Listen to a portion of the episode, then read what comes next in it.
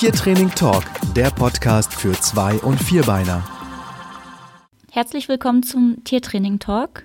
Heute haben wir einen besonderen Gast und zwar ist Isis Mengel zu Gast und ähm, möchte uns etwas zum Thema Schulhund erzählen.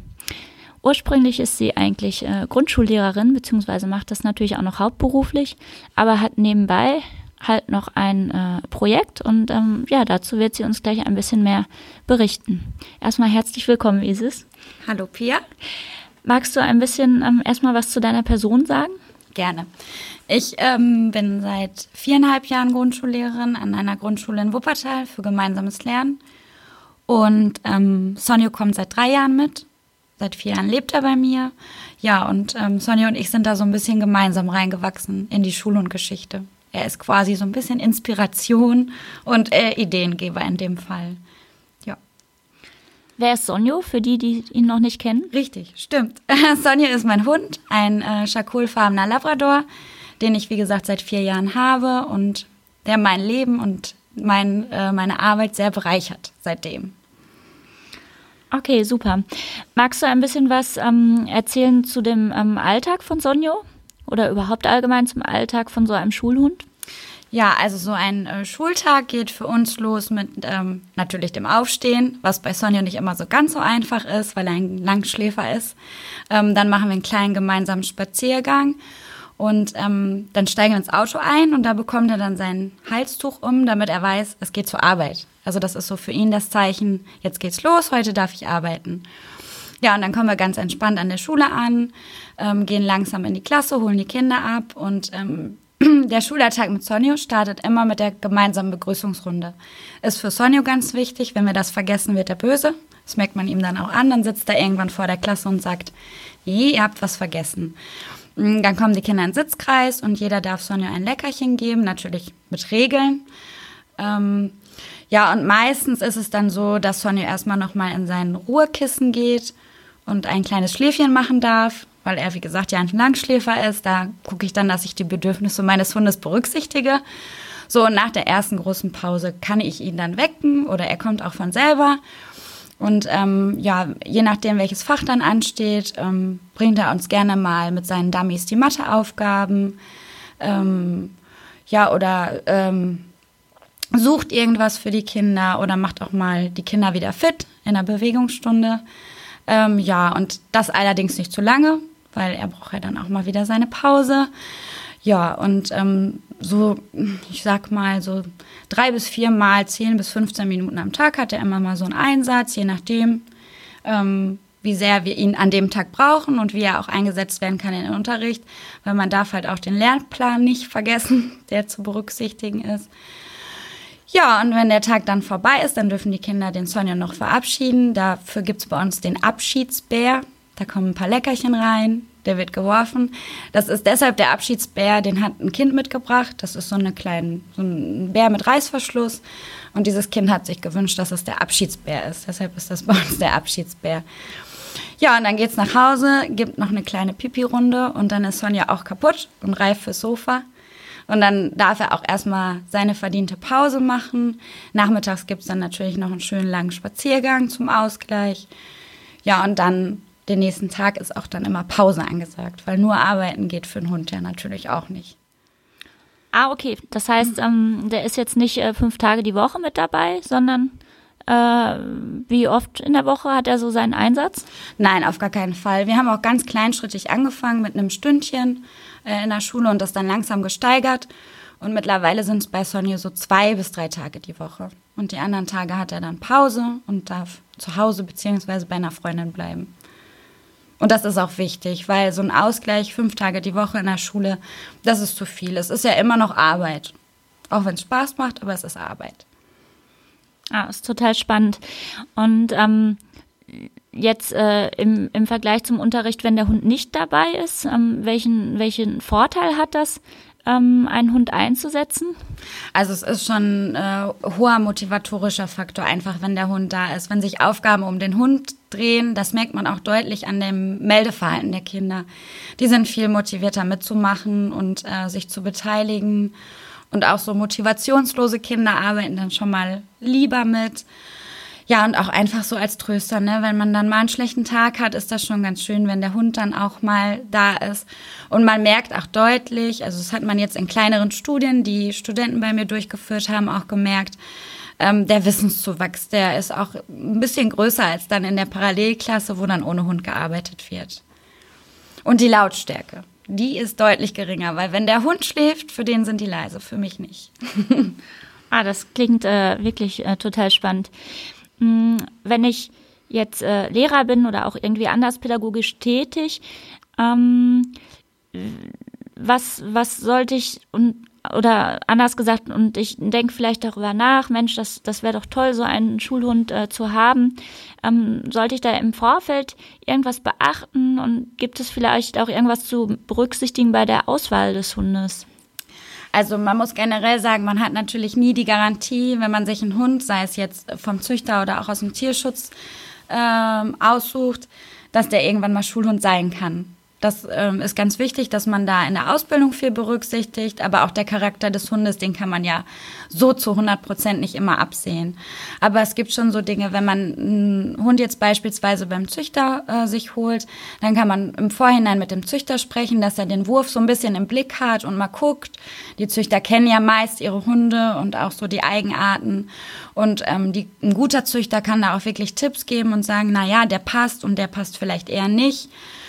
So ein überängstlicher Hund ist vielleicht dann nicht die beste Wahl, wobei bei Sonja war es auch so, der war am Anfang sehr, sehr ängstlich und mit einem guten Training und einer guten Hundetrainerin kriegt man das auch hin.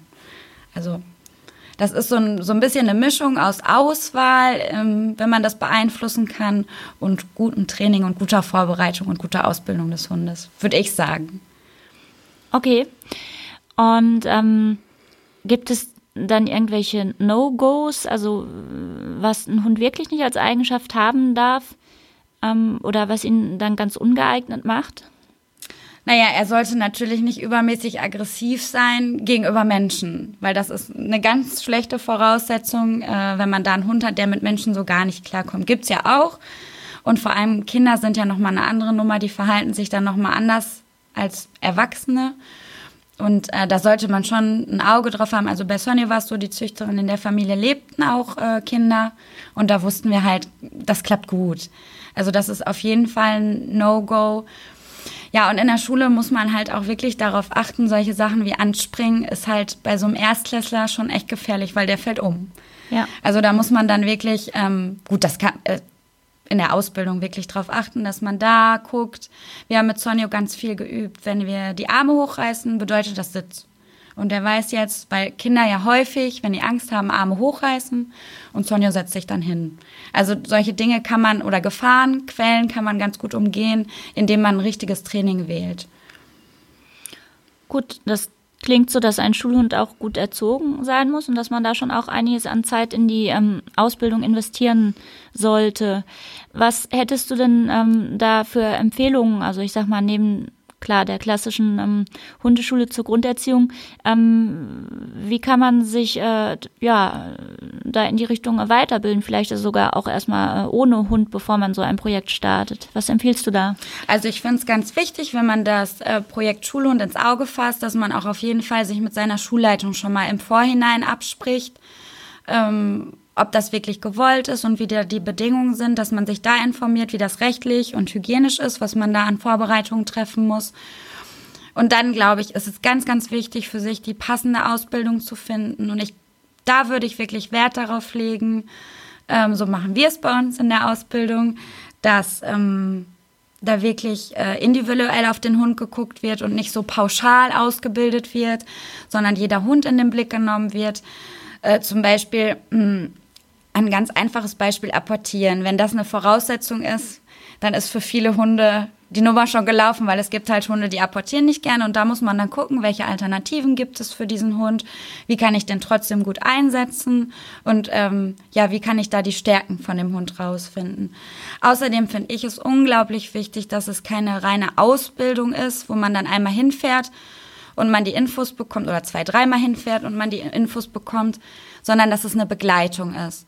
Weil in der Schule, man hat den Aspekt äh, Ausbildung in der Hundeschule oder bei der Ausbildungsstätte, aber man hat halt auch wirklich den großen Aspekt, man ist mit dem Hund in der Schule und das meist alleine.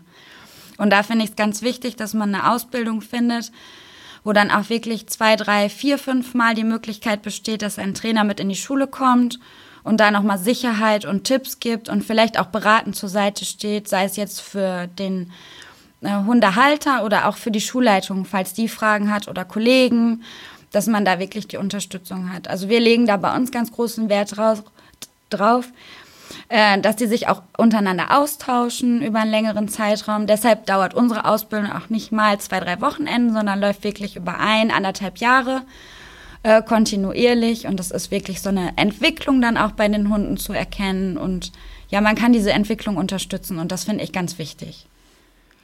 Okay, das klingt richtig gut. Ähm, wo äh, seid ihr zu finden? In welcher äh, Stadt? Und ähm, wie äh, können die Leute euch äh, finden? Also gibt es eine Website oder sowas? Äh, ich habe mich zusammengetan mit der Silke Mutze ähm, von der Hundeschule SCM Hundeknigge in äh, Mettmann, beziehungsweise ziehen wir gerade um nach Ratingen. Ähm, und ähm, man findet das unter hundeknigge.info. Äh, da findet man Informationen über uns Ausbilder. Ähm, da ist noch eine im Team, die ist so für den Bereich Kindergarten zuständig. Also wir sind so ähm, bisschen flexibler, was das angeht. Und ähm, ja, da findet man alle Infos, den Ausbildungsplan kann man sich da anschauen und auch die Mailadresse, wenn man noch weitere Fragen hat. Okay, und ich glaube, auf äh, Facebook findet man dich auch, beziehungsweise Sonjo persönlich, oder? Ganz genau. Also Sonjo hat seine eigene Seite ähm, und da ist auch deutlich mehr los als auf meiner Facebook-Seite. Ähm, man findet ihn einfach unter Schulhund Sonjo, S-O-N-H-O. Ähm, ja, und da posten wir immer mal gerne, was wir so den Tag über machen. Da kann man sich vielleicht auch die ein oder andere Anregung holen und uns gerne auch persönlich anschreiben, wenn man Fragen hat zur Ausbildung oder zu den Dingen, die wir so in der Schule treiben. Okay, und ich glaube, ähm, wenn man äh, sozusagen dich erstmal unverwendlich kennenlernen möchte, dann kann man auch mal bei so einem Tagesseminar mitmachen, oder? Ganz genau. In der Pfotenakademie bin ich regelmäßig und mache den Ideenkoffer, aber auch bei uns in der Hundeschule, äh, Hundeknigge, da findet ähm, zwei, dreimal im Jahr der Ideenkoffer statt und auch das Basteln für den äh, Schulhundeinsatz. Das sind immer ganz schöne Sachen, genau, wo man mich dann unverbindlich und die Silke mal kennenlernen kann und dann entscheiden kann, ob man uns sympathisch findet oder nicht und uns sich vielleicht eine Ausbildung bei uns vorstellen kann. Oder auch einfach noch ein weiteres Seminar, was man dann besuchen möchte. Außerdem kann man auch bald in meinem neuen Buch schmökern, oh. ähm, was am 20. April im Kynos Verlag erscheint. Ideenkiste Schulhund heißt das. Ah, fantastisch. Da äh, ja, hat man ja jede Menge Möglichkeiten und wir werden das natürlich auch nochmal ähm, in die Podcast-Beschreibung mit äh, einstellen. Da könnt ihr das nochmal alles nachlesen.